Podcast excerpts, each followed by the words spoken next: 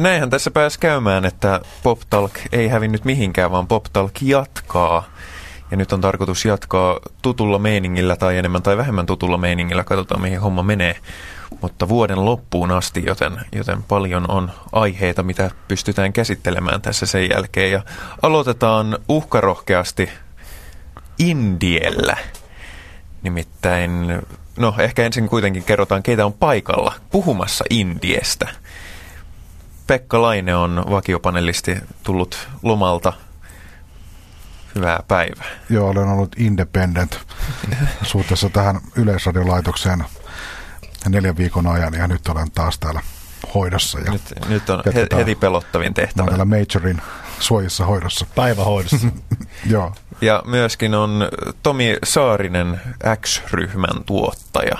Näin minulla ainakin ennakkoon kerrottiin, että jos meni väärin, niin se on sitten... Ei, kyllä se meni ihan oikein. Mä pistän paremmaksi kuin tuota Pekka. Mä oon ollut kuusi viikkoa tavallaan independent tässä. Se kyllä huomaa, että, että nyt kun kuuli, että heti loman jälkeen pitää tästä aiheesta keskustella, niin tuli vähän semmoinen olo kuin, että olisi kirurgi, joka tulee töihin ja sitten sille sanotaan, että tämä on ensimmäinen leikkaus on tämä, että sun pitää liittää tuo jonkun pää johonkin muuhun paikkaan, kun missä se on alun perin ollut. Hoida, mä lähden kahville. Ja katsotaan, miten tästä tulee. Onneksi on lääkäri, että siinä mielessä on helpompaa. Niin, mutta, mutta sillä lähdetään. Siis tarkoitus on puhua Indiestä. Mitä on India? Mitä India tarkoittaa vuonna 2007? Ja, ja paneeli on asianmukaisen pihalla, ainakin näistä, näistä alkusysteemeistä päätellen. Mutta siis, jos mä heitän taas alkuun kysymyksenä ihan tällaisen, että siis mitä Indie tarkoittaa? Ja sehän itse asiassa on koko homman pointti, koko keskustelun pointti, että siinä mielessä se on paha aloittaa heti sillä, mutta siis, mutta mun mielessäni se on hämärä asia on se, että, että kun on indie-musiikkia, joka tarkoittaa sitä, että se on niin kuin erillään isosta levyfirmasta, joka omakustanteina tekee omilla ehdoillaan tätä juttua, eli tulee, tulee sanasta independent, indie. Ja sitten on genre, jonka nimi on indie, tuntuu ainakin siltä, joka on sitten sitä tietyn tyyppistä musaa. Niin mikä tämä tilanne tällä hetkellä nyt on? Onko indie, onko indie enää kumpaakaan vai onko se molemmat? Se on se pähkinä, jota tässä olisi tarkoitus pyöritellä, ja se on niin kysymys, joka väkisinkin tulee mieleen, koska tämä termi India on vaivihkaa taas äh, hiipinyt tämmöiseen aika tiiviiseen käyttöön, että meni vuosikausia, että mun mielestä ainakaan ei puhuttu Indiasta. Se on tietysti alun perin varmaan 80-luvulla noussut termi, jolla silloin niin punkin jälkeisessä tilanteessa viitattiin just sellaiseen musiikkiin, jossa oli tiettyjä musiikillisia semmoisia punaisia lankoja, jotka jotenkin poikkesi valtavirran äh, vähän isommissa ympyröissä tuotetusta rockista ja popista, ja sitten sen julkaisijat olivat nimenomaan näitä independent-levyyhtiöitä jotain sukua sitten, tämä on ehkä tämmöinen vähän brittilähtöinen termi, tämä India, sitten on ehkä enemmän amerikkalainen vastinehan on ollut tämä alternative hmm. vaihtoehto. Niin tämä oli tämä, rock. Tämä oli tämä ketju varmaan silloin 70-luvun ja, ja 80-luvun taitteessa, että ensin oli Broge, joka, joka oli tämmöistä niin kuin yltiöpäistä soitantaa, johon sitten tavallaan jonkinlaisen vastaiskunnan tuli punk, ja sitten, sitten tämä, tämä alternative tai tämmöinen indie rock oli näiden niin kuin kahden tämmöinen jonkinlainen kompromissi, että tavallaan, tavallaan punk-hengessä vakuuteltiin, että me ollaan riippumattomia niin kuin isosta levyyhtiöstä tai, tai isosta markkinoista, mutta me kuitenkin ehkä osataan myös vähän soittaakin. Ja sitten se jotenkin, jotenkin sieltä on lähtenyt. Mutta jos, jos kysytään nyt, että mitä on siis India-musiikki vuonna 2007, niin tekisi mieli vähän sillä pilkäs silmäkulmassa sanoa, että India on uusi mainstream. Siis, siis en, en, en mä ehkä usko siihen niin kuin täydellisesti itsekään, mutta, mutta tänä vuonna musta on ihan selkeästi ollut nähtävissä se, että, että paitsi India-sana on viljelty paljon, niin, niin silloin on myös ollut ihan niin kuin konkreettista äh, painoa käyttää sitä, koska Indie-levyjä on myyty kauheasti. Ja, ja mä tarkoitan nyt tässä tapauksessa Indiellä nimenomaan tämmöistä ehkä julkaisupolitiikkaa, siis pienten levyyhtiöiden julkaisuja on ollut tosi paljon Suomessa albumilistalla esimerkiksi. Kyllä mä olin hätkähtynyt, kun, kun samaan aikaan tuossa kevät-talvella Suomen albumilistalla komeli Underwater Sleeping Society, olisiko ollut jopa siellä 12, ja sitten siellä oli top 10 esimerkiksi Tuomo Prättälän Soul-albumi, joka kuitenkin tulee myös pienen levyn kautta. Siinä ei ehkä voida musiikillisesti puhua niinkään tämmöistä indie, indie-tavarasta, mutta mut levyyhtiö on pieni ja, ja ehkä jopa, jopa musiikkityylikin on Suomessa ollut niin kuin epäkaupallinen. Ja näitä esimerkkiä oli, oli, on vaikka kuinka paljon mun mielestä ollut alkuvuonna, ja se on ollut kyllä kiinnostavaa, ehkä jollain tavalla ennakoitavissakin Eli, eli tämä tavallaan tämmöinen indie boom, joka Briteissä on ollut niin vahva 2000-luvulla, niin kyllä se on musta niin kuin kantautunut Suomenkin.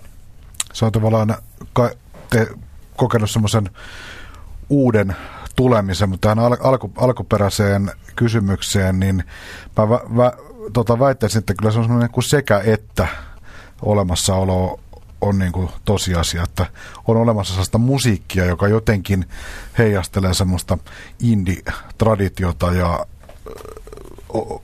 ainakin itse huomaa puhuvansa radio-ohjelmia tehdessä, että joku bändi, tässä on klassinen indie-pop yhtye, mutta mä en tietysti ikinä oikein pysähdynyt miettimään sitä sen tarkemmin. Vai jo viime aikoina mä oon miettimään, että, että ymmärtääköhän sanotaan nuoremmat kuuntelijat, mm että mistä, mistä silloin puhutaan, kun joku on klassinen indie-pop yhtyö. Mi, milla, millainen on klassinen indie-pop?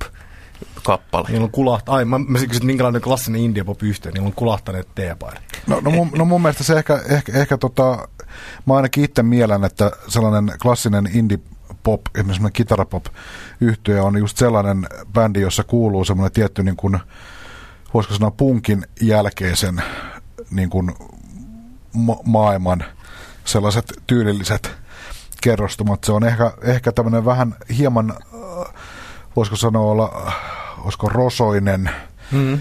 hieman äh, ehkä tota, ei pulerattu, selvästi tämmöinen niin kuin tekijänsä ja esittäjänsä näköinen ja kuulonen ö, esitys, jossa on jo, jollakin tavalla tällainen punkin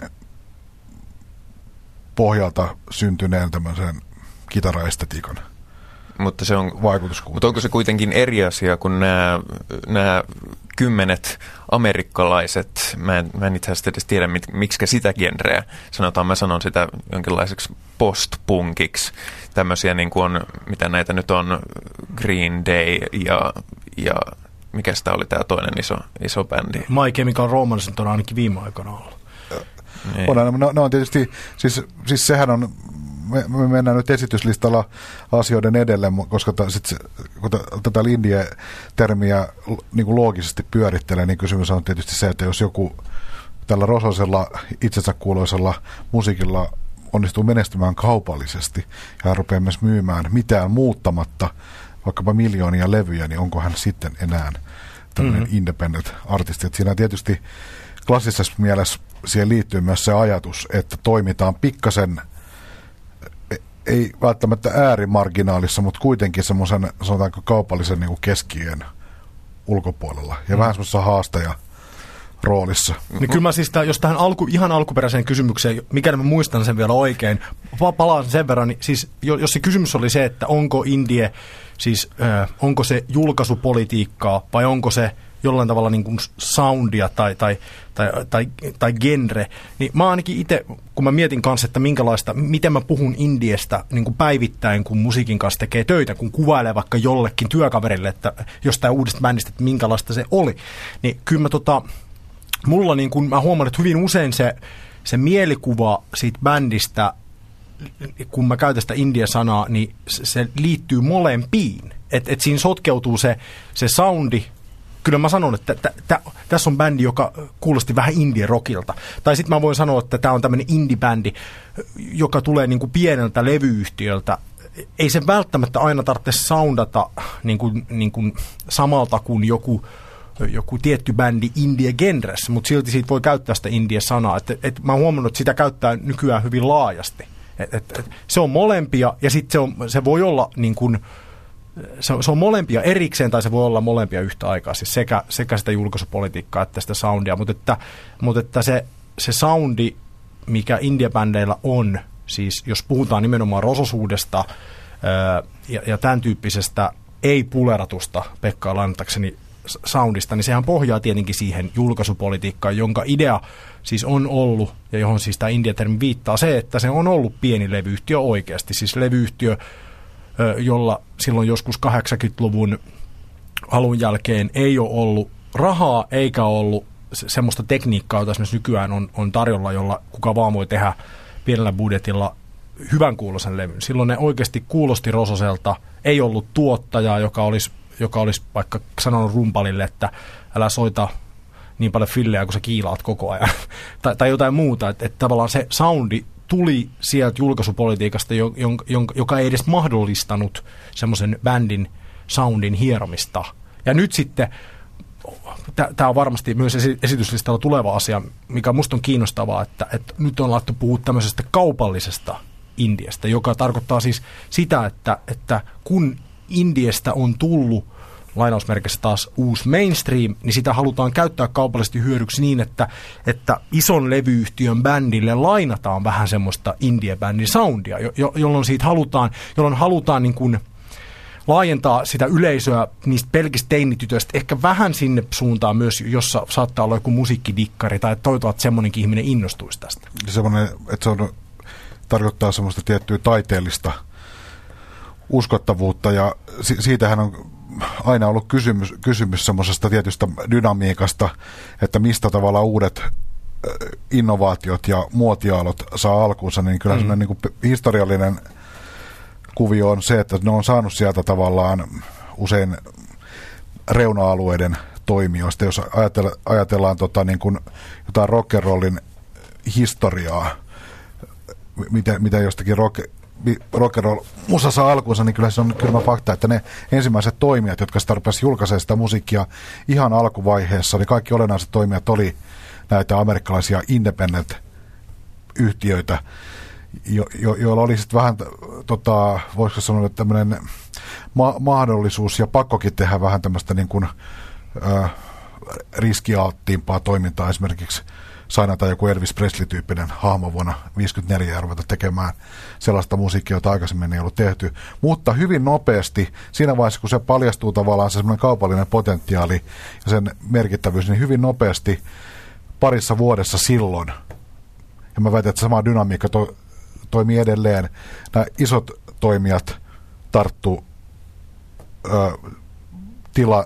siihen tilanteeseen ja totesi, että tämä nyt on se keino ja se musiikin suuntaus, millä todennäköisesti tässä lähivuosina tullaan hillua tekemään. Ja hyvin nopeasti kaikilla major Amerikassa oli omat rock'n'roll tähtensä. Elvis Presley siirtyi riippumattomalta pieneltä yhtiöltä isommalle tällaiselle major-firmalle. Ja kyllä mä, tämä, mitä Tomi äsken kuvasi, niin tämä musta kysymys on vähän samasta prosessista, mm-hmm. että tuolla jossakin reuna-alueella vähän tämmöisessä alakulttuurimaisessa ympäristössä alkaa kuohua ja se kuohunta, kun saavuttaa tietyn tason, niin isot tarttuu siihen ja tekee sille tavallaan semmoisen oman äh, kosketuksensa, eli tavallaan se sellainen tietty arvaamattomuus ja kotikutosuus siitä musasta saa väistyä ja otetaan tämä niin sanotusti rosoisuushallintaan. Tai se ruvetaan niin käyttämään tietoisesti semmoisena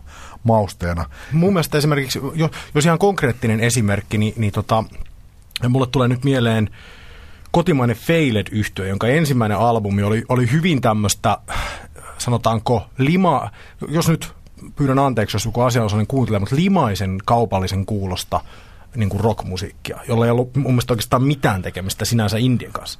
Sitten uusin albumi, kakkoslevy, on, on niin kuin, ei voi sanoa, että se olisi missään tapauksessa indie rock-levy tai indie pop-levy tai mitään muutakaan niin kuin soundillisesti, mutta Nick Triani, joka on kuitenkin Suomessa tämmöinen Suomen maahanmuuttaja, Briteistä muuttanut Suomeen, joka, joka tunnetaan India-piirissä, niin, niin tota, niin hänen tuottama levy, niin se alkaa semmoisella kitarajutulla, joka on tahallaan soitettu vähän niin kuin poskelleen. Siinä on semmoista, mä sanoisin, että siinä, siinä kitarasoitossa on semmoista indie-henkeä. Ja mä huomasin sen, että, että kun, kun mä laitoin sen levyn koneeseen ja odotin, että se on, on, on sitä samankuulosta kuin se eka levy, joka musta oli, oli niin kuin ainakin meidän ohjelmalle, joka esittelee uutta ja tuoretta musaa, niin se oli jo vähän semmoinen että se ei ollut niin kuin, siltä kannalta hurjan kiinnostava niin kuin albumi, niin sitten heti kun se alkoi se vähän indie-henkisempi kitara, niin mä huomasin, että mä heräsin niin kuin itse siihen, koska, koska, koska kun mun työ on niin kuin yrittää kuunnella, että mikä voisi olla tuoreen kuulosta, niin, niin se yksi tämmöinen tuotannollinen oivallus –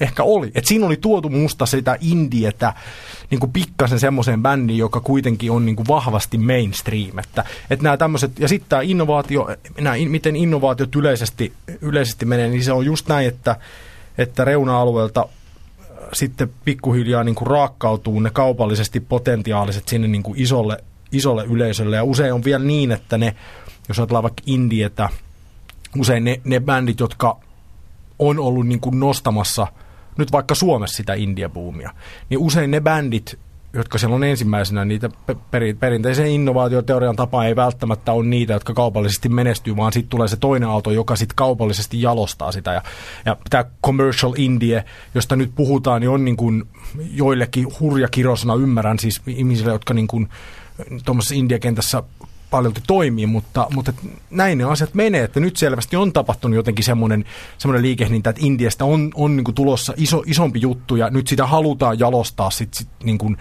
niin kuin kaupallisesti ehkä, ehkä niin kuin potentiaalisemmaksi jollain tavalla. Tuodaan niitä indie-elementtejä johonkin bändiin, että voidaan sanoa, että, että tämä on indie rockia, vaikka välttämättä siis siinä ei ole enää mitään muuta indietä kuin ehkä just joku yksi kitaralikki, joka, joka sinne on tuotettu tai jotain muuta. Se, siinä on varmaan sellainen tietty maailmankuvien törmääminen kyseessä just ajat, ajatus tämmöinen commercial indie, että se varmaan jollekin papille sanoisi, että mä edustan pakanallista kri- kristillisyyttä, niin se niin sano, sanoisi, että niin kuin ei, ei semmoista vo, voi olla.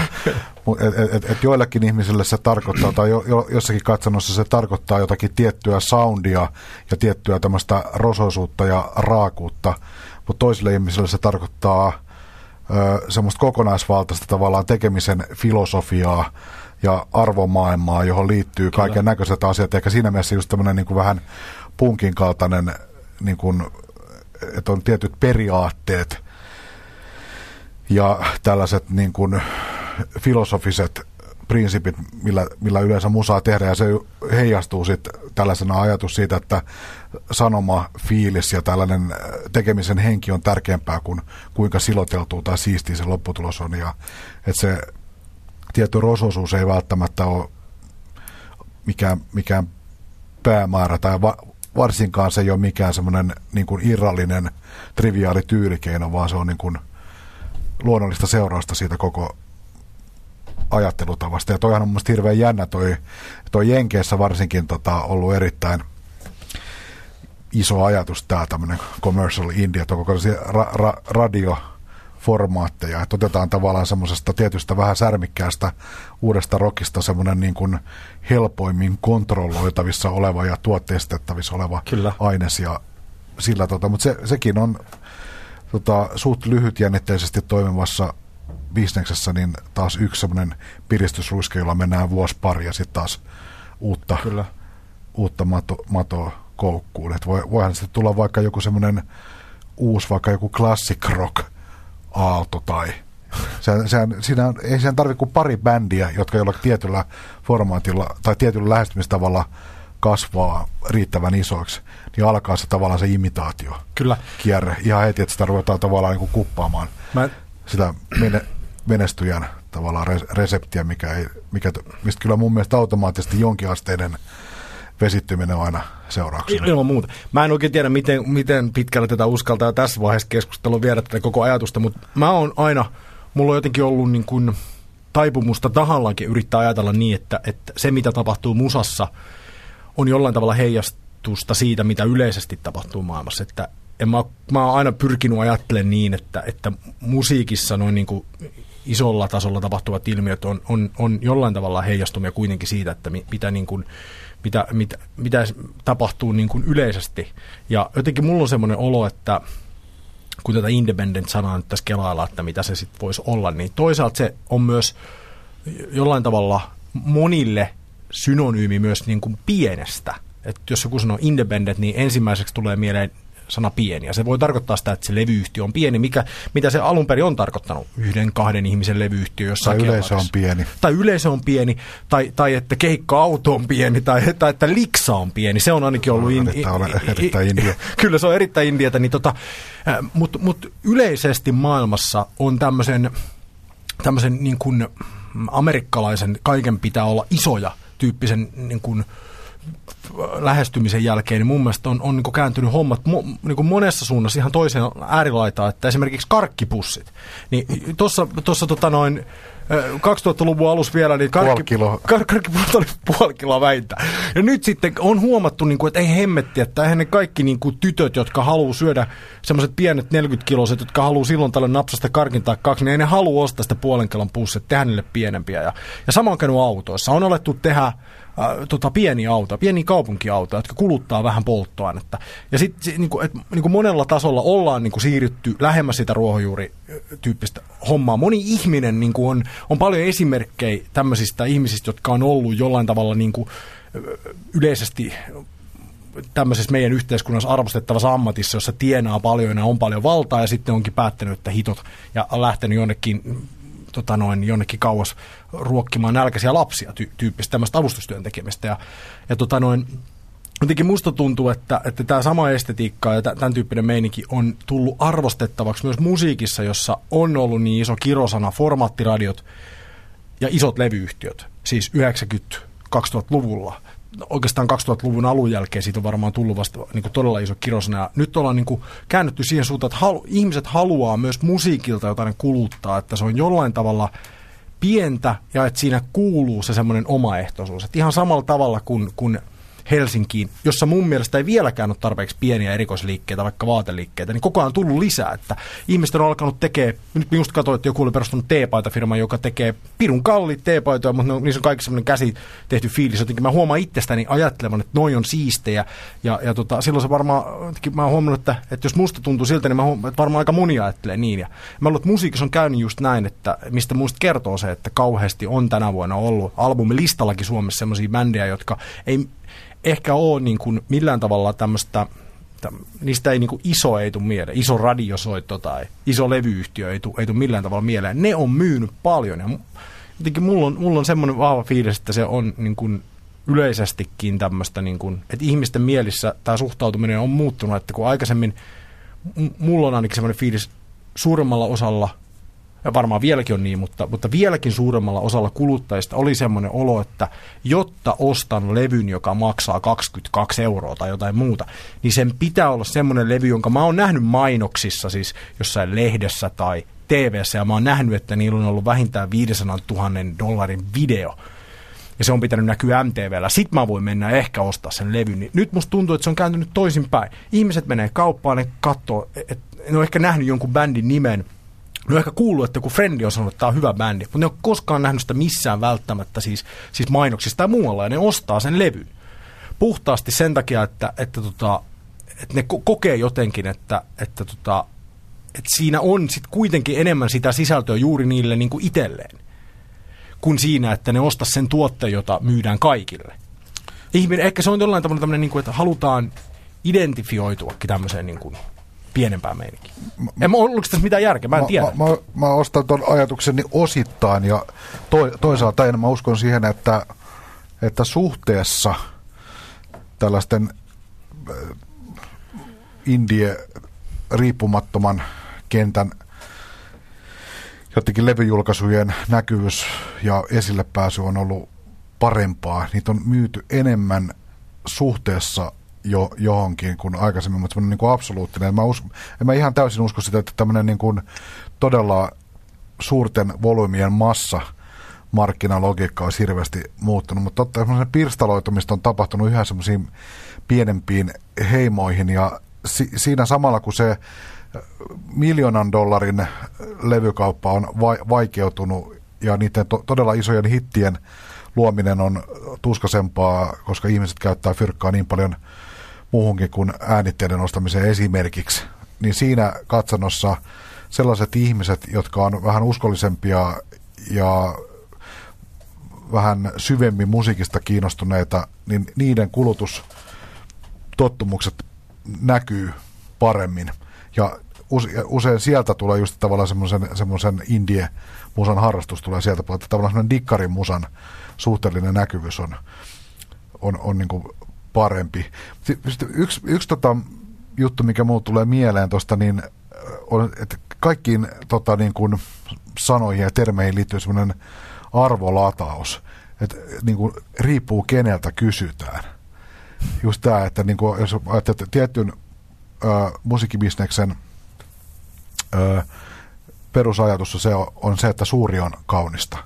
Et se on, silloin, on, silloin ollaan asia ytimessä, kun levyjä myydään paljon ja, ja populaarimusiikki on silloin niin kuin asian ytimessä, kun se on oikeasti populaaria, eli sitä kuluttaa helvetin isot ihmisjoukot, niin sitten se on niin kuin sitä, mitä pitää olla. Mutta tavallaan sitten taas täällä toisessa kentässä on ihan yhtä fanaattinen usko, joka on vaan niin kuin toisinpäin käännetty, että pieni on kaunista. Ja sitten jos on isoja ihmisjoukkoja koolla, niin se on automa- automaattisesti jotain häikkää. Joku on myynyt itsensä ihan ilman muuta matkan varrella, että tavallaan sellainen me- menestys on jo sinällään tota, paha asia. Ja, ja musta se on hauska, riippuu keneltä kysyy. Että onko mm. tämä indi. Toisessa syntä, se sanana synnyttää tota, hyvän fiiliksen, että se on sellainen aito, aito pikkubändi ja ne on tehnyt tota, omalla levymerkillään kaikki julkaisut. Ne tota, itse ompelee ne keikka-auton verhot ja tekee kannet, kannet itse ja kaikki on niin kuin do it yourself ja uusinta levy myytiin jopa, jopa kuulemma 400, mikä oli kaksi kertaa enemmän kuin se eka, eka levy. Niin, tämä on niin kuin idylli ja tavallaan semmoinen niin kuin paratiisin kaltainen ainoa oikea tila, missä musaa tehdään. Sitten taas jollekin toiselle sä sanot indie, niin sanotaan, niin sille tulee mieleen, että semmoista niin kuin ihmen näp, näpertelyä. Villas, villasuka, villasukka niin, se, se, on semmoista, semmoista niin että et, et, et jos, jos ne oikeasti osaisi tehdä hittejä ja oikeasti niille annettaisiin mahdollisuutta, niin, niin tota, sit, sit siitä voisi tullakin jotain, mutta ei toi, toi ei niin, ne on johda, johda mihinkään. Ja se mun mielestä on mielenkiintoista on, on se, että kuinka erilaisilla arvoilla ja asenteella suht samankuulosta musiikki voi tehdä. Että voidaan ot- ottaa joku, joku kaksi bändiä, jotka on musiikillisesti hyvin lähellä toisiaan. Joten niissä ei ole mitään hirveätä, niin kuin, varsinkaan jos ei ole joku rock-friikki, niin, niin sanotusti maalikon korvaan kutakuinkin samaa rämpytystä. Niin se voi takana olla, että toinen on niin kuin ääripakana ja toinen on äärikristitty.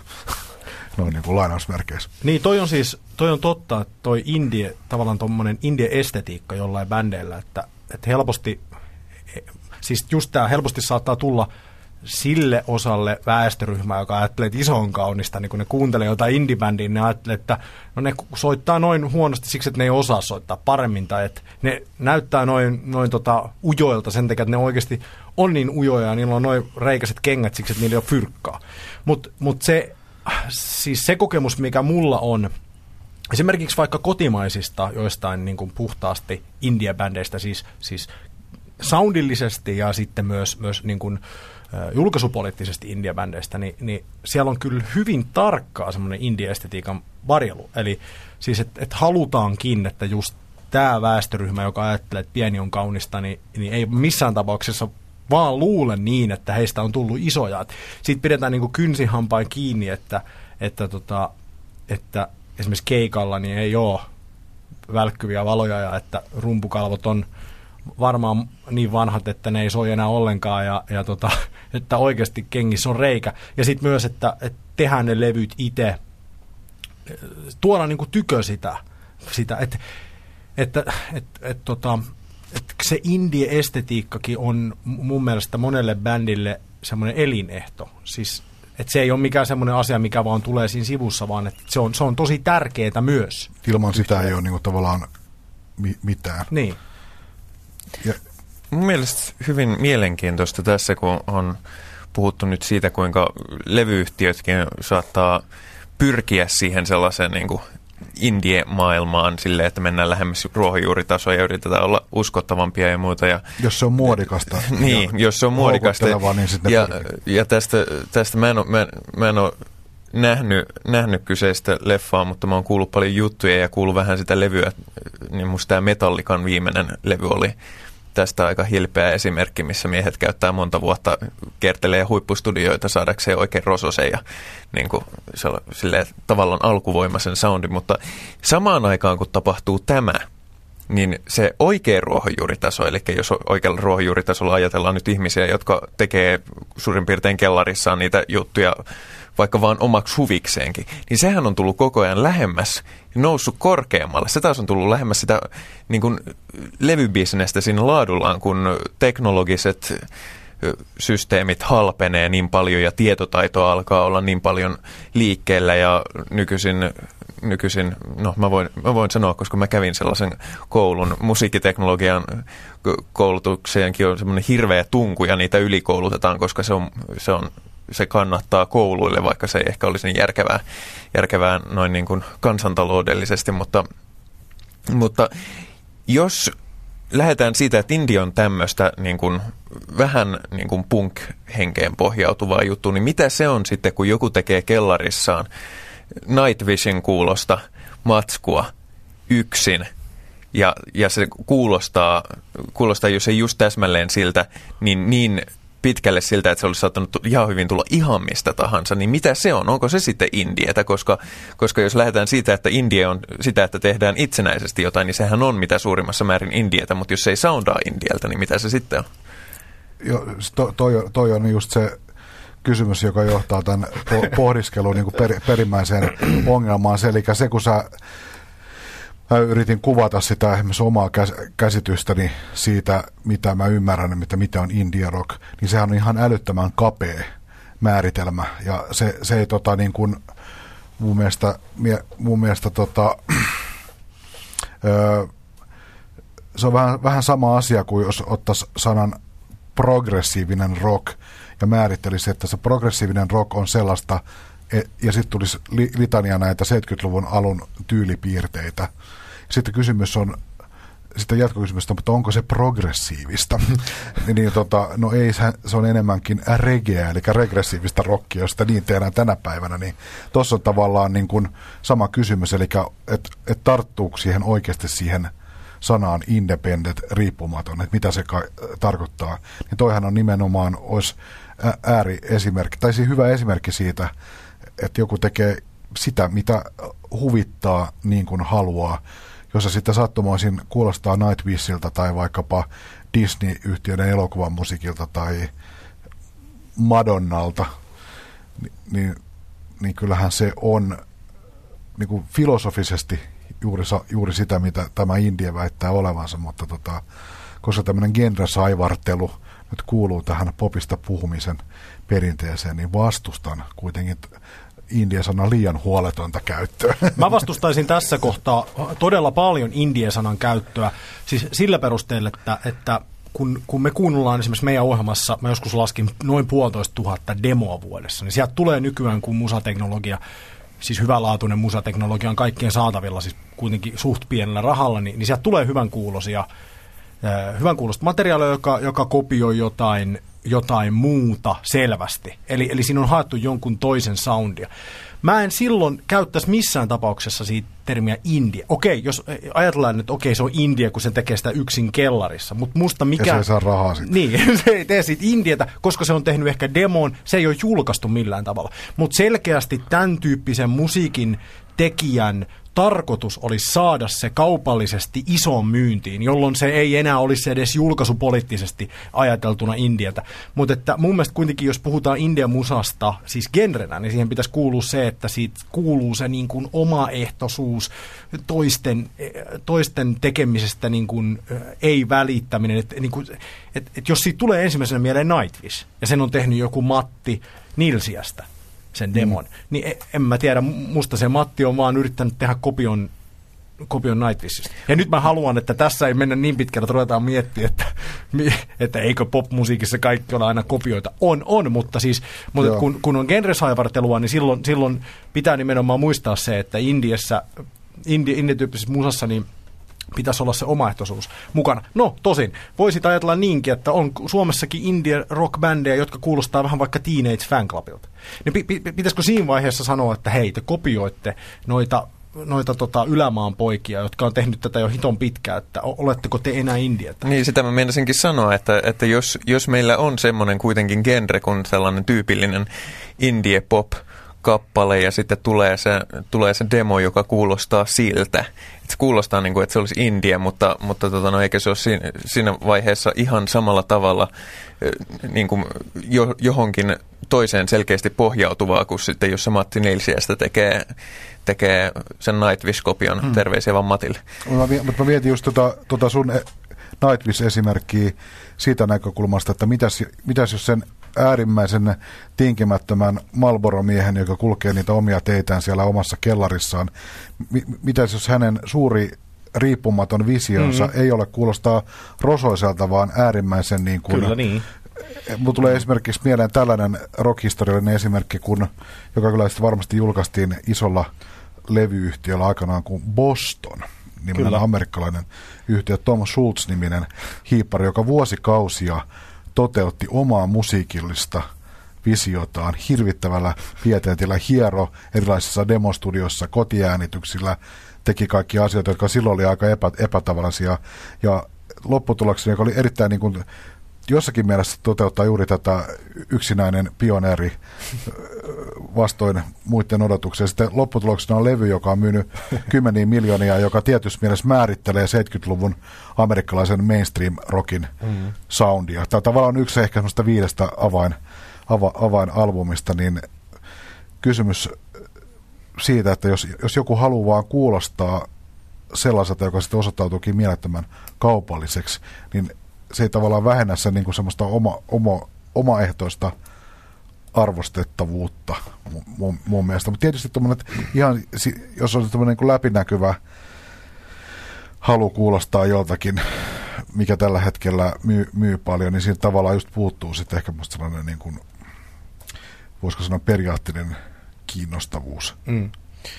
Siinähän on tietysti se sellainen ikävä luonnollinen ja inhimillinen puoli, että sitten jos tämä Matti Nilsiästä olikin kehittänyt tämän soundin ensin, täysin riippumatta näistä Nightwishin tyypeistä, mutta Nightwishit sattuu vaan, sattuu vaan olemaan just oikeassa paikassa oikeaan aikaan, ne on lyönyt läpi ja sitten tämä Matti Nilsiästä tulee to, vähän sen jälkeen. Tomihan puhui just siitä, että, että innovaattori ei välttämättä ole se, joka lyö läpi, että voihan ajatella, mm. niin kuin, että Matti on niin kuin Suomi ja Nightwish on niin Ruotsi. Ne ottaa sama, vähän samat ideat, mutta tekee niistä sitten sen toimivan ei, ei, ei tosi, mutta muuten mun mielestä Tuomas Holopainen on hyvä esimerkki tämmöisestä in, niin kuin riippumattomasta hengestä, että se te, on tehnyt sellaista musiikkia, äh, kun mä ensimmäistä kertaa kuulin Nightwishia vähän niin kuin enemmän, niin mulla tuli mieleen, että äh, sen jätkän niin kuin musiikillinen estetiikka on tietysti mielessä, kun se, niitä osin, kun se muistuttaa tämmöistä amerikkalaista vähän lefamusamaailmaa, mikä on hyvin vahva niin kuin vaiku, vai, vaikutteiden antaja Holopaisen sävellystyölle, niin se tekee täällä yksin sellaista musiikkia, joka on jossakin tuolla maapallon toisella puolella tosi iso mm. juttu ja miljoonia soundia, mutta mut se tekee mun mielestä sitä nimenomaan semmoisessa pioneeri hengessä. Tosi sillä on osoittautunut, että sillä on löytynyt aika paljon ystäviä täälläkin. Se on ehkä esimerkki semmoisesta tyypistä, joka riippumatta maailmasta toteuttaa sellaista visioa, joka on yksin hänen – mutta joka osoittautuu myös erittäin niin kuin kaupalliseksi. Hmm. No siis tämä on niin kuin, tässä huomataan, että tämä on vaikea asia ja kun absoluuttista vastausta ei ole olemassakaan tähän kysymykseen, että mitä on India, niin sen takia oikeastaan joillain tietyllä tämmöisillä konkreettisilla esimerkkeillä voidaan joutua semmoiseen kiistatilanteeseen, että joku on sitä mieltä, että se on India ja toinen on sitä mieltä, että ei ole. Mutta että, että, että se riippuu niin kuin monesta asiasta, tää, jos joku, et, et mä en niin kuin Nightwishiäkään voisi ikinä, siis genrellisestihän se ei olisi mm, Indietä, ei. koska se, se on niin kuin tuotettua matskua, joka on tehty mahdollisimman hyvin, mahdollisimman iso soundiseksi ja, ja si, muusta siinä ei musiikillisesti niin kuin ole viittauksia India, mutta se on totta, että aika pitkälti se on kuitenkin ollut omaehtoista se, se toiminta, mutta sitten kuitenkin se on isolla isosti jaettu, sitä myydään paljon, poistaako se sen indie? Tähän on se ikuisuuskysymys. Jos on mm. indie-bändi, jota aletaankin yhtäkkiä myymään paljon, onko se enää indie-bändi? Onko Franz Ferdinand enää indie-bändi, joka on myynyt ihan tolkuttoman paljon levyjä? Onko Arctic Monkeys enää indie-bändi, joka on myynyt tolkuttoman paljon levyjä? Onko Domino Records äh, indie-levyyhtiö, kun se on myynyt tuhottoman paljon levyjä? Et, et vaikuttaako, onko, in, onko äh, indie sitten kuitenkin synonyymi pienelle – ja jos on, niin mille tietyille yksittäisille tapauksille voidaan antaa anteeksi se, että ne ei ole enää pieniä, ja voidaan silti jatkossa kutsua indieksi. Tämä on tämä niinku ikuinen varmaan väittely, josta ei koskaan, koskaan päästä se, eteenpäin. Se, se, se, tota... Tarvitaanko me sitten koko termiä indie? No, jos sitä, jos sitä tota, käytetään niin paljon kuin sitä käytetään, niin ilme, ilmeisesti sillä jotakin käyttöarvoa – kuitenkin vielä on. Ja siihen, se on kuitenkin semmoisia termejä, johon liittyy jotakin niin kuin, mun mielestä semmoista arvo, arvolatausta. Sillä on, niin kuin se herättää niin kuin tunteita puolesta ja vastaan. Että se on sillä tavalla niin kuin säilyttänyt jollakin tavalla käyttökelpoisuutensa samalla tavalla kuin punk. On mun mielestä ihan samanlainen termi, jolla on tietysti vielä paljon selkeämpi semmoinen musiikillinen olemus, mutta kyllähän se on ihan joku punk on ihan samanlainen niin kuin, kiistelyn aihe, että mitä on se punk, onko tämä aidosti punkki, onko tämä tehty, tehty väärä, väär, väärällä niin kuin, ajatusmaailmalla? Ja pitääkö olla joku tietty ajatusmaailma, onko punk, mä tota, tätä keskustelua varten niin juttelin tämän hetken arvostetuimman suomalaisen indie-levyyhtiön Full Steam Recordsin tota, pääjehu Juha Kyyrän kanssa ja hän kanssa kierteli tämän aiheen äärellä ja totesi, että on hirveän vaikea sanoa, mitä se on. Ja sanoi, että, että kyllähän Indie enemmän on meininkiä kuin jotain tiettyä musiikkia. Ja tämä on myös klassinen ajatus, että punk on asenne, eikä mikään tietty, mm. tietty tota, ää, mus, musiikkityyli. Ja niin kauan kuin joku, joku termi niin kuin ruokkii käyttäjissä ja musiikin harrastajissa tällaista niin kuin kiihkoa, niin, niin kauan sitä Saarikin muun puolesta käyttää. Ja siis jos ajattelee niin kuin Indietä, just tämmöisenä sanana, että onko se vielä kuvaava, niin mun mielestä se on todella kuvaava. Siis vaikka tässä nyt niin kuin pyöritään tämmöisen, niin kuin kissa pyörii kuuman puurokattela ympärillä, että on niin kuin vaikea tarttua siihen konkreettisesti, mutta että mä luulen, että, että meille niin kuin kaikille esimerkiksi tässä huoneessa niin on aika selkeä se, mitä se India on. No, si, että se ei ole kärsinyt... Niin kuin... Me ei vaan pystytä sanomaan sitä ymmärrettävästi suomen kielellä ei, ei pystytä sanomaan sitä ymmärrettävästi suomen kielellä, eikä millään muullakaan kielellä valitettavasti. Mutta, mutta siis jos ajattelee vaikka tämmöistä tämmöistä punkin tavallaan ja hardcore-punkin alalla joku emokore, niin, niin se emokore nyt vuonna 2007, onhan nyt vuosi 2007, tarkoittaa ihan eri asiaa kuin se tarkoitti vaikka vuonna 1995 tai 94 tai siellä 90-luvun puolivälin tietämillä. Se on kärsinyt inflaatio. Mä itse en kauhean mielelläni puhu esimerkiksi My Chemical Romance yhtyeestä tai Funeral for a Friendista tai näistä tämmöisistä yhtyeistä. Mä en kauhean mielelläni puhu niistä emokore-bändeinä, koska mulle ne emokore-bändit on jotain muita bändejä, siis soundillisesti. Et mä, mä ymmärrän kyllä, että mä, mä kokisin, että ne bändit on enemmänkin kaupallista emokorea. Et, mm. että samalla tavalla, että jos nyt on, on kaupallista indietä, e, tulossa ehkä, että se ehkä se, sen tyyppinen musa alkaa. Hardcore. Niin, niin, niin tota, et, tota, et, en, en mä tiedä siis, mä, mä luulisin, että ehkä Indialle on käymässä tämä sama, mutta en mä tiedä, että vesittyykö se sitten se termi samalla lailla kuin tämä emotional hardcore-termi, että et, tota, et, et, et kun, kun 15 vuoden päästä puhutaan Indiasta, niin puhutaanko me silloin jo selkeästi kahdesta eri asiasta? Puhunko mä Ultrasportista tai Rollstonsista ja sitten joku sen aikainen mun ikäinen ihminen puhuu jo jostain, jostain enemmän ehkä kaupallisesta India-yhtiöstä. Se on, se on musta mielenkiintoista nähdä, että mitä sille tapahtuu. Ja, ja tota, putoako tämä tavallaan se levyyhtiö akseli siitä niin kuin pois semmoisena määrittelyperustana, että jos, jos ver, verkkomaailmaa ajattelee, niin kuinka paljon se tavallaan so, sotkee mm. sitä perinteistä kuviota, voisiko ajatella, että, että internet on tänä päivänä se semmoisen todellisen riippumattomuuden tyyssi ja, ja se, mitä levyyhtiöt tekee tai ei tee, on jotain niin kuin menneen tai päättymäisillään olevan maailman jotain viimeisiä korahduksia. En mä, en mä tota ihan täysin siihen usko. Että mä, kyllä mä luulen, että esimerkiksi tämmöinen pienet levyyhtiöt, suuret levyyhtiöt, jännite säilyttää ja semmoinen luova niin kuin dynamiikka ja kahnaus näiden kahden maailman välillä. Tai nyt kahnaus, mutta semmoinen niin kuin luonnollinen jännite ja tavallaan vähän eri, erilaisista toimintatavoista ja periaatteesta johtuva semmoinen mukava sähinä näiden maailmojen välillä. Ja mä uskon, että se kokonaan mihinkään häviää, mutta kieltämättä tuntuu, että, että tuolla, tuolla tota kyberavaruudessa tämmöiset tietyt vanhat jaottelut menettää merkitystään. Mutta siellä ollaan niin kuin jossakin, jossakin määrin vielä ehkä enemmän, enemmän samalla viivalla. Tosin kuten, kuten aikaisemmissa Pop Talk jaksoissa, missä on ollut vieraana näitä levyyhtiöhenkilöitä, on puhuttu tästä, että mikä on levyyhtiöiden tulevaisuus ja minkälaiset asiat tulevaisuudessa ratkaisevat ja miten esimerkiksi jostakin tulee tähti, niin kyllä se edelleen on semmoiset tietyt lainalaisuudet. Muun muassa se, että pitää olla paljon rahaa, mm. jos aiot rakentaa jostakin jutusta ison, niin se, se jaottelee jo aika paljon niin kuin toimijoita, että kenellä on paljon rahaa ja kenellä ei.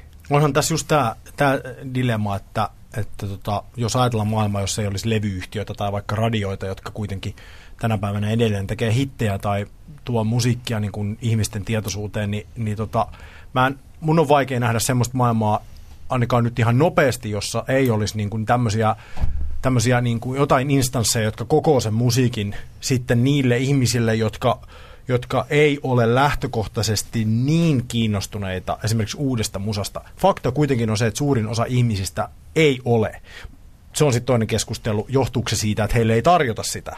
Mutta et, et suurin osa ihmistä ei kuitenkaan ole kiinnostunut uudesta musasta, vaan suurin osa ihmistä haluaa kuunnella semmoista musaa, joka on jollain tavalla tuuttua ja turvallista ja tämmöistä. Ja, et, siihen tarvitaan musta edelleen niin kuin levyyhtiöitä tai, tai tietynlaisia radio-ohjelmia. Mutta nyt mä mietin sitä niin kuin tota, meidän omaa radio-ohjelmaa X-ryhmää, joka tulee siis joka päivä Yle Xltä, niin, niin meillähän on tämmöinen jokapäiväinen ikään kuin taistelu siis sen, sen välillä, että, että, että palvellaanko me niitä, jotka Pekka sanoi, niitä, jotka ajattelee lähtökohtaisesti, että iso on hyvä, vai niitä, jotka ajattelee lähtökohtaisesti, että pieni on hyvä. Ja meillä on tämmöinen niin kuin, me yritetään tehdä kompromisseja ja, ja sen takia mä luulen, että esimerkiksi tuommoisen meidän ohjelman kuunteleminen vaatii aika paljon kuuntelijalta. Sen takia mä niin kuin jotenkin mä toivoisin, että ne kuuntelijat olisi olis kärsivällisiä sen suhteen, että varmasti välillä meidän ohjelmasta tulee semmoista musiikkia, jota se yksi yksittäinen ohjelma tai ihminen ei voi kuunnella, koska se on se kyseisen ihmisen mielestä ehkä liian kaupallista tai liian mainstreami tai jotain muuta. Ja toisaalta sitten taas toinen osa ajattelee, että hitto mitä India surinaa, villasukkapöhinää, mi, mi, miksi tämmöistä soitetaan, että miksi ette, miksi ette soita jotain uutta isoa artistia. Ja, tota, ja mä niin koen sen tämä alkaa kuulostaa liian hienolta, mutta mä koen sen sillä musiikkikasvatukseksi, että mä oon huomannut sen itse, niin varsinkin tätä työtä tehdessä, että, että kun mä teen sitä työtä esimerkiksi vaikka, vaikka, vaikka veli Kauppisen kanssa, jonka kanssa me istutaan samassa huoneessa, niin se on mun mielestä hienoa, että, että veli on ehkä enemmän lähtökohtaisesti India-ihminen kuin minä, mutta meillä on molemmilla semmoinen, että, että, niin kuin, että me molemmat arvostetaan niin kuin sitä sitä toisenkin ääripään musiikkia. Mä niin kuin toivoisin, että meidän ohjelma esimerkiksi voisi ihmisille tavallaan tehdä tykö niitä molempia, koska siis tässä ei kuitenkaan ole kysymys musiikillisesta erinomaisuudesta, että kukaan ei voi sanoa, että se iso on hyvä tai että se pieni on hyvä. Että molemmissa on varmaan hyviä puolia, mutta se soundi ja kaikki tämmöiset asiat, niin, niin tavallaan automaattisesti voi tehdä jo, niin kuin, jotenkin vastenmieliseksi sen jomman kumman sille yhdelle tietylle ihmisille. Ja, ja mä kuitenkin mä, mä niin kuin luulen, että että musiikista kiinnostunut ihminen voi tykätä molemmista, sekä pienestä että isosta, jos antaa mahdollisuuden. Mutta se, se on niinku semmoista, se on itsensä haastamista osittain myös, koska sen huomaa itse monta kertaa, että tulee liian hätäpäissään päätettyä ensimmäisen kymmenen sekunnin jälkeen, kun on kuullut jotain biisiä, että ai tämä on tätä. Ja sitten se ei välttämättä ollutkaan, että, että paljastuukin, että ne on oikeasti nerokkaita ne biisintekijät. Nyt ite, sä menit paljastaa, miten me kuunnellaan levyjä. niin. päätöksenteko, koko kauan päätöksenteko kestää. Mutta mut sitten tätähän myös isot levyyhtiöt käyttää hyväksi, että, että usein niin kun, niin kun ihmiset, jotka ei jaksa syventyä musiikkiin, ja mä sanon nyt, että yleensä kyllä jaksan, että, että en, en puhunut itsestäni, niin käyt, ne käyttää sitä hyödyksi, että, että pitää aika nopeasti biisin alussa jo, jo tehdä niin kuin selväksi, että mistä on kysymys ja yrittää myydä sille kuuntelijalle, koska moni ihminen herpaantuu jo sen ensimmäisen 30 sekunnin jälkeen. Että mielellään, jos se kertosää alkaisi vaikka siinä 40 sekunnin kohdalla viimeistään, niin olisi hyvä asia, koska muuten se saattaa olla, että se on mennyt jo monelta ihmiseltä ohi, siis potentiaalisilta kuuntelijoilta, jotka ei vaan niin kuin eivät jaksaneet kuunnella tarpeeksi pitkään huomatakseen, että ehkä pitäisivätkin siitä kyseisestä biisistä. Se, se on yksi mun mielestä, mä en, mä en nyt sano sitä musiikilliseksi riippumattomuudeksi, eikä business-riippumattomuudeksi, mutta, tai indieksi, indieksi, mutta sellaista independent-henkeä mä kaipaisin lisää musiikkiin. Tämmöisen, voisiko sanoa, arvaamattomuuden lisääntyminen olisi musta to- toivottavaa. Että et sellainen tavallaan just tämä, mitä sä kuvasit, mikä hyvin vahvasti pitää tänä päivänä paikkansa, on se, että musiikkiesityksen pitää paljastaa itsensä hyvin nopeasti. Mun mielestä semmoinen, mä itse arvostan sellaista, että on tekijöitä aika, ne voi olla sitten niitä pieniä tai isoja tekijöitä, jotka uskaltaa niin kuin rikkoa tämmöistä formula-ajattelua. Eli semmoinen tietty anarkismi ja sääntöjen niin kuin kyseenalaistaminen ja samalla kuitenkin semmoinen kyky kommunikoida ihmisten kanssa. Ne kun on samassa paketissa, niin silloin mun mielestä tapahtuu popora, popmusiikissa niin kuin mielenkiintoisia asioita. Ne voi olla, niin kuin, ne voi olla isoja juttuja. Mä en tarkoita, että tämä pitäisi olla niin kuin pien, pientä niin kuin avantgarde taiderock sekoilu. Se voi olla niin kuin todella joku isokin juttu. Mun mielestä kaikki, kaikki tota, tämmöiset, on ne sitten Beatleseita tai Michael Jacksonia tai Madonnaa tai mitä tahansa tällaisia meganimia, niin usein, usein niiden taiteessa on myös tämä elementti, että samalla kun ne on helposti sulavia ja helposti omaksuttavia, niin ne usein jossakin uransa vaiheessa ne on kyllä niin kuin kohottanut kulmakarvoja. Ja mm. ihmiset on ollut niin kuin ymmällään. Samalla ne on ollut ihastuneita, mutta ne on ollut ihmeessä, niin kuin, että mitä hemmettiä tämä on. Ja tavallaan sitä, sitä, sitä tota elämystä, semmoista niin kuin riippumattomuutta ja irtiottoja pelisäännöstä, semmoista niin kuin kaipaisin lisää, sen kaltaista independent, ehkä niin kuin hengen. Kyllä, sitä henkeä. Independent äh, luonnetta. Kyllä, just sitten, mä, mä oon tuossa samaa mieltä, siis otetaan nyt niin kuin kaupallisesti menestynyt esimerkki, mutta, mutta että kyllä mä ajattelen samaa, tai mua itseäni aina, mä olen aina hyvillä, niin kun tulee tämmöisiä, että, että kun laittaa niin kun levyn, levyn soimaan, niin, niin tulee semmoinen olo, että hitto soiko, että – ja nythän alkaa tapahtua. Että kyllä mä muistan, kun PMMP uusimman levy, le- levy hyvä esimerkki niin, siitä. Mun mielestä se oli hieno, kun eka biisi, niin siinä lauletaan, että jos lyöt vielä kerran, niin minä tapan sut. Ja sitten se biisi loppuu tähän muista mistä lainattuun, mutta siinä tulee hyvin tämmöinen 80-lukuinen indie soundi itse asiassa siinä lopussa, jonka muuten nyt vasta muistin, että siinä on, siinä on myös jopa soundillisesti vähän siellä ihan lopussa sitä, mutta, mutta, tota, mutta mun mielestä siinä on semmoista, niin kuin, että lyödään turpaan ja jos sama, sama, sama niin kuin bändiä vielä vähän niin kuin tässä muistelee heidän edesottamuksia nyt uusimman levyn julkaisun jälkeen, niin muistaakseni kyseisen yhtiön Paula kirjoitti heidän nettisivuillaan tästä, että et miten, niin kun, miten he kokevat olevansa punk-bändi ja miten joskus tuntuu vastenmieliseltä, että vanhemmat tuo lapsiaan kuuntelemaan heidän keikkaansa ja sitten, sitten nämä samat vanhemmat saattaa keikan jälkeen olla näreessä, kun siellä on joku kiroilu lavalla tai jotain muuta niin sitten he, he niin kuin nettisivulla kertovat, että, että tota, ei vaan se oli lehtihaastattelussa, kertovat, että, tota, että, että se on heidän duuni, kun he menee lavalle, niin he on tavallaan sen paikan kuningattaria, eikä siellä ole, että älkää tuoko niitä lapsia sinne, että he on punk-bändi, että jos te olisitte kuunnellut levyä, että ehkä ymmärtäisitte, että tämä saattaa olla aika rososta, ja varsinkin keikalla. Ja mä niin kuin arvostan, mä arvostin sitä, ja mua vähän harmitti, kun tytöt otti jollain tavalla pikkasen sanojaan takaisin, kun tästä taisi tulla jonkinlainen älämölö, jotkut eivät pitäneet tästä kommentista, mutta että mun mielestä tämä erottaa tämmöiset bändit, jotka on ö, taiteellisesti kiinnostavia, niin niistä bä- soittajista, jotka menee Ruotsin laivalle viihdyttämään niitä tanssijoita. Tai, tai ihmisiä, jotka haluaa pari tanssia siellä. Siis mä, mä en ollenkaan sano, että se olisi paha. Siis ammattimuusikkona oleminen Ruotsin laivalla on, on hienoa ja siellä on hyviä soittajia, mutta siinä on iso ero siihen bändiin, joka, joka tekee omaehtoista musiikkia ja sanoo, kun menee lavalle, että viekään lapset pois, että, että, tota, että tämä on punkkia ja, ja te olette väärässä paikassa. Et, et niin kuin, siinä ei pyritäkään miellyttämään kaikkea. Musta se ero olisi niin kuin hyvä pitää mielessä. Ja silloinkin, kun tehdään levyjä, niin musta se olisi hyvä pitää mielessä. Että, et, et, kyllä se näin on, että jos ei siellä ole jotain tämmöistä jollain tavalla lainausmerkeissä sokeraavaa tai, tai jotain vähän kyseenalasta, siis odotuksiin nähden, niin, niin kyllä se yleensä on aika tylsä. Että semmoista levyä on niin kuin tylsä kuunnella. Kyllä, kyllä mä, mä oon edelleenkin esimerkiksi The Mars Voltan ekasta albumista ja Loosed The Comatorium, joka on nimensäkin puolestaan aika hämärä albumi, niin, niin kyllä mä siitä on, on, kauhean hyvilläni sen takia, että, että mulla on jotenkin semmoinen olo, että ei hemmetti, että joku teki tämmöisen, ja vielä kun siitä tulee aika kaupallisesti menestynyt. Sehän on siis todella niin kuin progressiivinen albumi.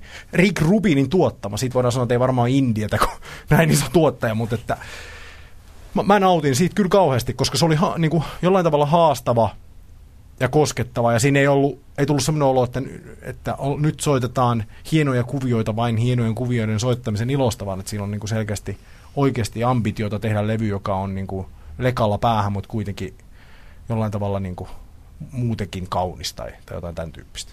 Synkästi kaunis. Tuossa puhuit tuosta PMP-keisistä, niin sehän mun mielestä ajattelin just niin kuin jonkinnäköistä kiteytyksen poikasta, niin minusta populaarimusiikki on kiinnostavimmillaan silloin, kun siinä horisontissa näkyy sekä tämä iso on kaunista että pieni on kaunista ulottuvuus. Sitten jos ne mahdollisesti kohtaa vielä jotenkin samassa bändissä, niin sitten sit on tota, jotain epätavallista ilman semmoista PMMP on tässä mielessä just epä, epätavallinen niin kuin bändi, että siinä on tavallaan just se, että siinä kuuluu se semmoinen niin kuin haistakaa P-ajattelu, mm. että ei millään tavalla, ainakin tuntuu siltä, että musiikkia tehdään sillä tavalla niin kuin, mitenkään nyt sanoisin taiteen pelisääntöjen mukaan, että siinä ei ole ensi, ensisijaisena tehty, tavoitteena vastata johonkin yleisön odotuksiin, vaan tehdä sitä, mikä itsestä oikealta tuntuu, mutta kuitenkin sit se kommunikoi yleisön kanssa, niin se on hieno yhtälö, että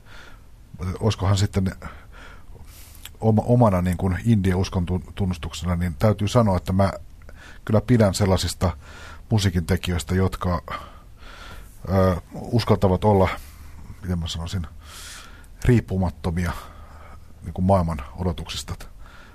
Kuuntelevat, kuuntelevat sitä omaa sydäntä ja omaa visiota ja painavat sen perässä. Kävi miten kävi. Jos kauppa käy, niin se on ihan fine. Mun arvostus ei laske päinvastoin. Päinvastoin tota. To, toinen esimerkki, joka on niin kuin esimerkistä kulunein, eli Beatles – Oi, että päästiin taas hyvään bändiin, niin, tota, niin mun mielestä siinä on kai just tavallaan se tietty sellainen niin kuin musiikin universaalius, että Beatles kelpaa roolimalliksi niin indie-puolella kuin hittimaakareiden mm. keskuudessa, että siinä, on, siinä, on, siinä on, tota, toteutuu se, sekä tämä omaehtoisen tekemisen Kyllä. ideaali, että tämä show me the money.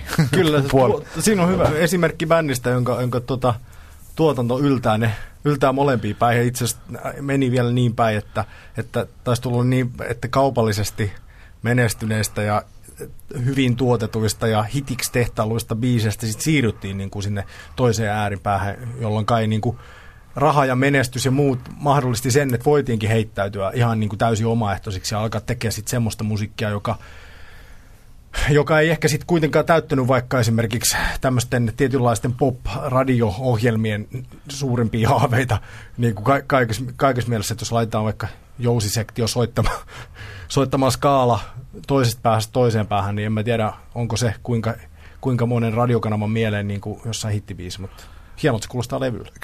Kävikö tässä nyt niin, että jos meidän työkysymyksemme oli, että mitä on India, vuonna 2007. Onko meidän yhteinen vastaus Beatles? Joo. Tämähän oli tä, tä, tä, täydellinen, täydellinen tota, loppupäätelmä. It, itse asiassa, eh, jos et pahastu, niin mulla on mie- mielessä pyörinyt tässä jo jonkun aikaa keskustelussa toinenkin loppupäätelmä. Valitan. Shoot. Että te ette tiedä mistään mitään. Varmaan. Niin, minä kerron nyt, miten tämä asia menee.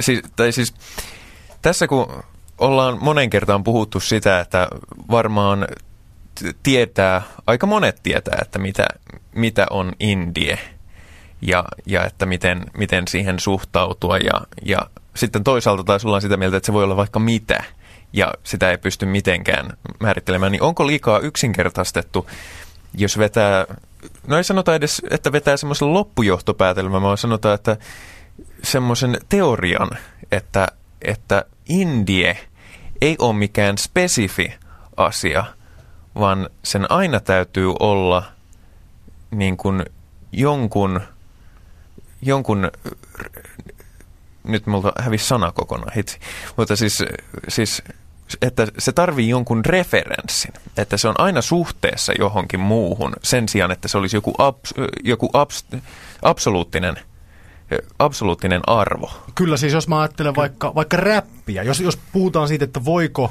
voiko, voiko rap olla Indieta? Totta kai se voi olla. Et esimerkiksi vaikka tämmöinen räppäri kuin Sage Francis, otetaan esimerkiksi, joka on hyvin kantaottava, jonka, jonka biitit on hyvin, hyvin kaukana tämmöisestä niin sanotusta MTV-räpistä, niin kyllä se ensimmäinen asia, mikä siitä tulee mieleen, on Indie. Tämä on Indie, tämä on jollain tavalla omaehtoinen, eh, varmaan aika pieneltä levyyhtiöitäkin niin kuin on. Ja sitten ei sitä ollenkaan vähentänyt tätä illuusiota se, että hän tuli Suomeen keikalle niin, että, että mukana ei ollut sitä niin sanottua DItä, joka tulee sinne taustalle näyttämään, näyttämään kovalta ja ehkä painamaan kahta nappia, joka valitettavasti usein tuntuu nykyään olevan trendi, jota itse DJ-kulttuurin ihanoina en, en, en, ymmärrä, mutta hän tuli Suomeen niin, että hän oli kannettava CD-soitin ja pisti sen siihen toiselle tuolelle ja istui itse toiselle ja alkoi räppäämään. Ja mun mielestä siinä on niin kuin, häntä kun vertaa näihin niin sanottuihin MTV-räppäreihin, niin kyllä siitä ensimmäinen asia, joka tulee mieleen on, jos sitä jotenkin pitää kuvailla, niin kyllä siitä varmaan sanoo, että se oli semmoinen indie-räppäri kyllä mä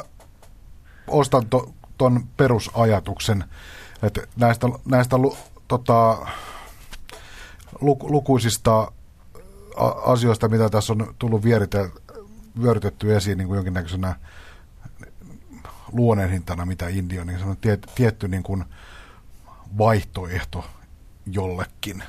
Kyllä. Jo, jo, jo niin kuin itsestään selvästi olemassa olevalla, on ainakin silloin, kun se on niin kuin positiivisena musiikki eteenpäin vievänä, voivana. Niin kyllähän se, toi Henrikin ajatus siitä, että se ei itsessään tarkoita, tarkoita mitään, vaan se on niin kuin suhteessa johonkin muuhun. Mitä on Ri- al- al- alternative rock, mitä se niin, voi olla, jos ei sillä ole mitään niin toista riippumat, riippumaton, niin kuin kyllä se sitä riippumaton sanassa jo itsessään on musta se ajatus, että riippumaton jostakin suhteessa johonkin, että ei se y- yksinään ole mitään. Mutta loppupäätelmä on kyllä varmaan se, että, että tähänkään kysymykseen ei ole valitettavasti ole absoluuttista vastausta. Että se on varmaan, niin kuin tässä on monta kertaa todettu, jokaisen ihmisen omassa päässä, mutta se, se on siis omassa työssä, kun tekee musiikin kanssa töitä, niin, niin kyllä sitä sanaa tulee paljon käytettyä. Ja nimenomaan siinä merkityksessä, että jos pitää jollekin työkaverille kuvailla, että mitä se on, jos mä sanon indie, niin se on usein myös synonyymi ehkä pienelle, mutta se voi olla synonyymi alternatiivellekin, että ne on hyvin lähellä toisia, että, että tämä saattaa, jos, jos on indie-räppäri, niin olisiko ehkä sitten kuitenkin oikeampi puhua vaikka alternatiive-räppäristä, että tämä on vaihtoehtoinen räppäri sille biididille, jos, jos tykkäät räpistä, mutta että tästä timanttisormusmeiningistä ja bling-blingistä, niin ehkä tämä voisi olla sulle vaihtoehto. Mutta että ne indie ja alternatiive on hyvin lähellä toisiaan, ainakin jos puhutaan siis siitä niin kuin musiikin sisällöstä jos tällä vedetään tämä keskustelu ei siistiin nippuun eikä edes muutenkaan itse asiassa keskusteluhan jää hyvin avoimeksi ja mielellään otetaan kuuntelijoiden, kuuntelijoidenkin mielipiteitä mukaan palautekanavien kautta. Blogiin voi kommentoida yle, miten se on, blogit.yle.fi kautta pop-talk ja sähköpostiosoite on areena.podcast.yle.fi. Mutta jos kokeillaan meidän uutta painosanalla kokeillaan, onko tämä nyt sitä indie, indie-podcastaamista, kun, kun tehdään tällaista, tällaista riippumatonta toimintaa. Kokeillaan tämmöistä uutta vakiosegmenttiä ohjelmassa, jolle ei ole nimeä, tiedä koska tuleekaan, mutta kootaan panelisteilta semmoinen, mikä on viimeisin – semmoinen hieno sykähdyttävä musiikkikokemus, joka voi olla niin kuin ihan mitä tahansa. Se voi olla levy, se voi olla keikka, se voi olla kirja tai sitten se voi olla jotain hyvin paljon abstrakt, abstraktimpaakin, että, että makasin tuossa heinäpellossa ja päässäni rupesi soimaan, soimaan vaikka Pink Floydin Dark Side of the Moon ja se oli hienoin kokemus, mitä mulla on ollut moneen vuoteen, niin se voi olla vaikka sekin ja jos, että, minä, että, päästä, että eivät nuo pelästy niin pahasti, niin jos minä vaikka aloitan sanomalla, että, että mulle, henkilökohtaisesti hienoin musiikkikokemus vähän aikaan oli Susanne Vegan konsertti, jossa olin hetki sitten, jota on jo, jo monille ihmisille hehkuttanutkin, että,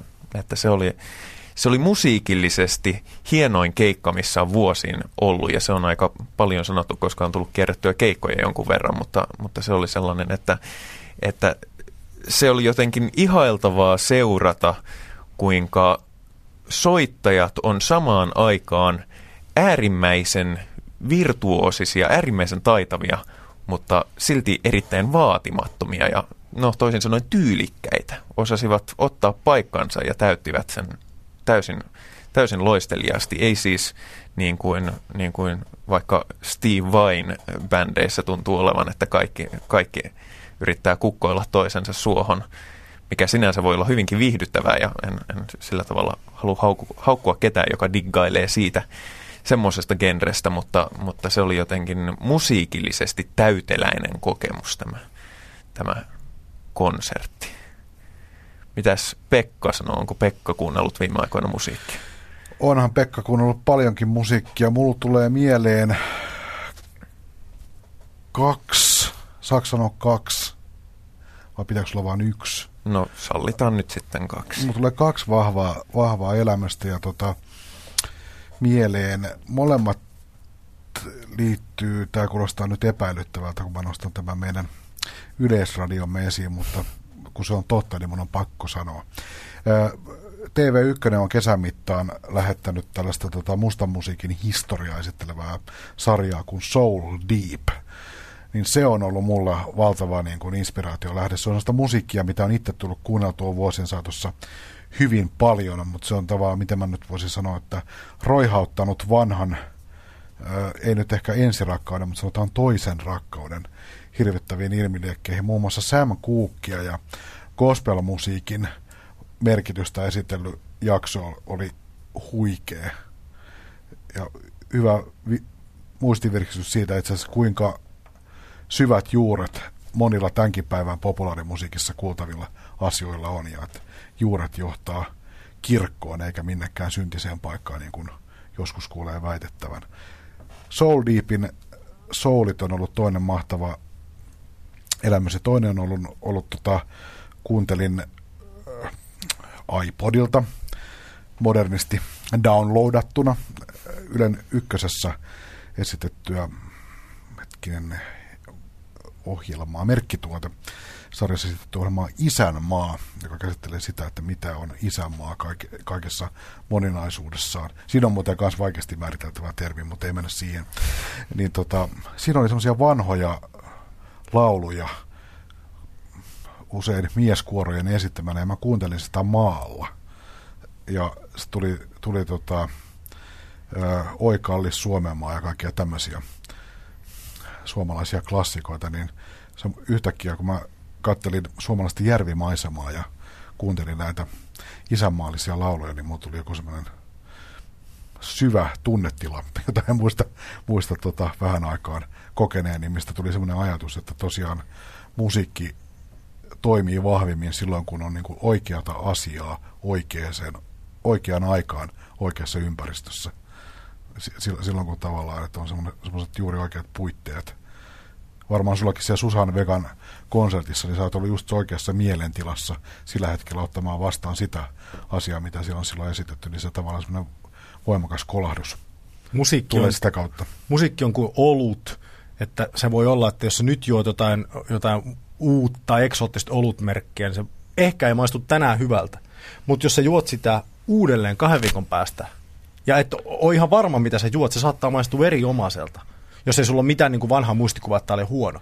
Se johtuu siitä, Sitten että on jano. päivä on, niin, päivä on eri, sulla on, sattuu olemaan jano, tai, tai tota, sä oot syönyt just jotain semmoista, joka parantaa sitä makua, tai et ole syönyt ollenkaan musiikki on vähän niin kuin ollut, että se vaihtelee ehkä, ehkä tapauskohtaisesti, miltä se tuntuu. Mulla on itse asiassa vähän samankaltainen tämä, tämä sykähdyttävä kokemus viime ajalta. Sen mä haluan kuitenkin sanoa, että, tota, että tässä hommassa, kun kuuntelee päivittää uutta musiikkia, niin sykähtyy jatkuvasti ja, ja kun nimenomaan uusia artisteja tulee monin paikoin myös näitä India-artisteja, joista puhuttiin tänään, niin tota, ne, ne, on usein niin sykähdyttäviä, se on, se on niin kuin hieno fiilis, kun löytää jotain uutta ja, ja innostuu jostain, ja se on, se on käsittämätön fiilis, ja musta sitä ominaisuutta tässä duunissa myös tarvitaan, että osaa innostua niistä joistain jutuista, mutta mutta mä haluan myös sanoa kaksi tämmöistä sykähdyttävää. Toinen ei ole, ei ole, ei ole ollut sykähdyttävä, mutta se oli ehkä ihme, ihmetystä aiheuttanut. Mä olin Porijats-festivaaleilla sen muistaakseni lauantaina, sinä päivänä, kun siellä esiintyi esimerkiksi Steely Dan,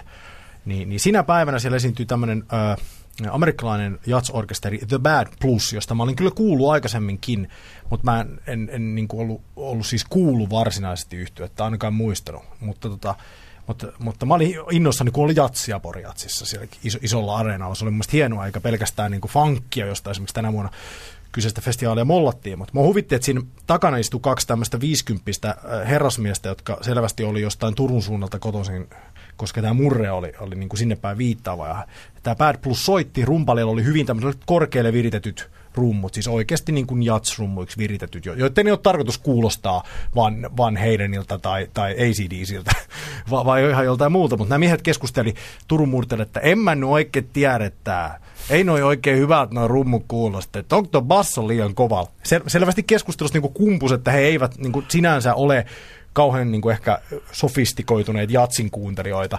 Ja mua huvitti jo siinä vaiheessa keskustelu, mutta sitten toinen, sano, toinen kaveri kommentoi, kun amerikkalainen jatsbändi, hieno orkesteri soittaa, että en mä tästä jatsista oikein tykkää. Kyllä tä, tällainen menee kuin täällä on, mutta en mä tätä koskaan koton kuuntele.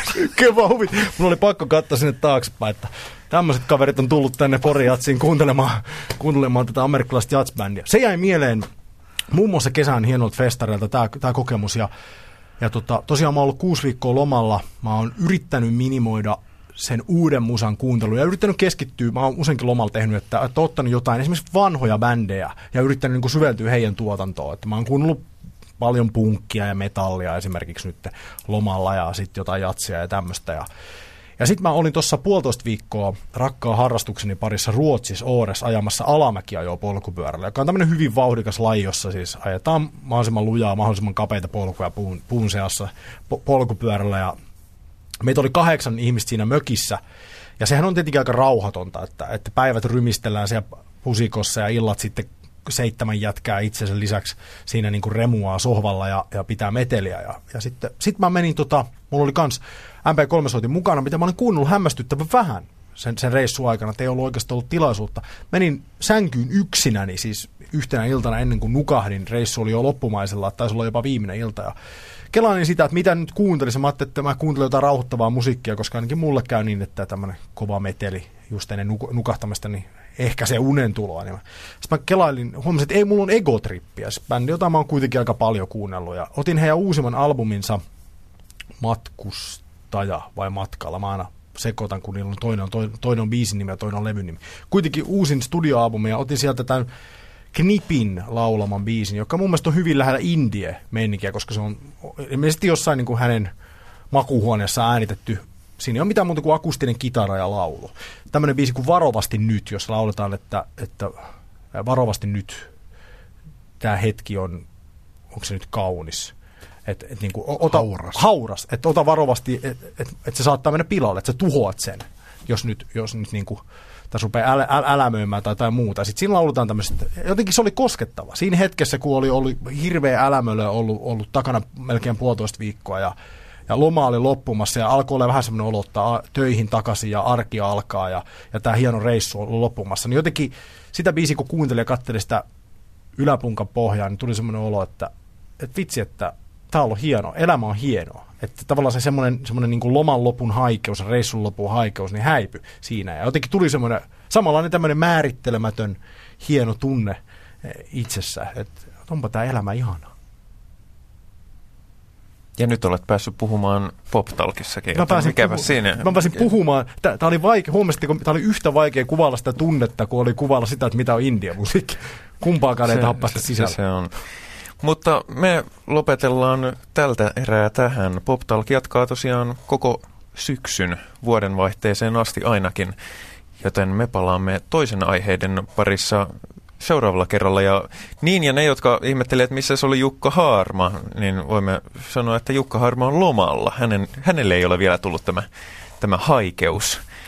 Tai ehkä haikeus on tullut, mutta hänen ei ollut tarvinnut vielä palata, mutta hänkin on palaamassa kuvioihin. Hän että on älkää- independent. Hän on nyt sitä, joten me kohtaamme sitten myöhemmin hänet. Ja tältä erää me lopetamme tähän.